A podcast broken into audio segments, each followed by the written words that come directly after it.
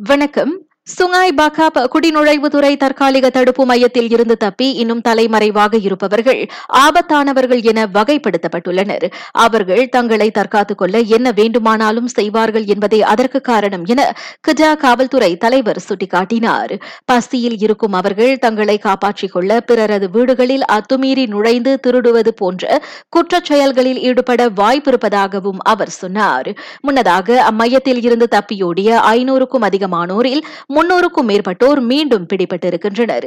தப்பிக்கும் போது சாலையை கடக்க முயன்றதில் ஆறு பேர் வாகனங்கள் மோதி உயிரிழந்தனர்.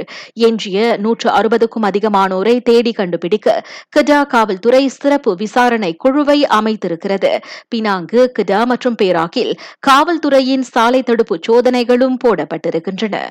மற்றொரு நிலவரத்தில் தப்பியவர்களில் யாராவது பேராக்கிற்குள் நுழைந்திருக்கின்றனரா என்பதை கண்டுபிடிக்க மாநில காவல்துறை ஒப்ஸ்துதோப் சோதனை நடவடிக்கையை தொடக்கியிருக்கிறது. இதையடுத்து கிடா மற்றும் பினாங்கிற்கு மிக நெருக்கமான மாவட்டங்களான குரியான் தைபிங் மற்றும் சிலாமா ஆகியவற்றில் சோதனைகள் பலப்படுத்தப்பட்டிருக்கின்றன. நாட்டில் நேற்று ஆறாயிரத்து அறுபத்தொன்பது பேருக்கு கோவிட் பத்தொன்பது தொற்று உறுதிப்படுத்தப்பட்டது. பத்தாயிரத்திற்கும் அதிகமானோர் நேற்று அத்தொற்றில் இருந்து மீண்டு வந்தனர். நாட்டில் ஐந்து முதல் பதினோரு வயதுடைய சிறார்களில் நான்கு லட்சத்து எண்பத்தி ஏழாயிரத்திற்கும் அதிகமானோர் கோவிட் பத்தொன்பதுக்கான இரு தடுப்பூசிகளையும் போட்டிருக்கின்றனர். அவ்வயது சிறார்களில் அவ்வெண்ணிக்கை பதிமூன்று புள்ளி ஏழு விழுக்காடாகும்.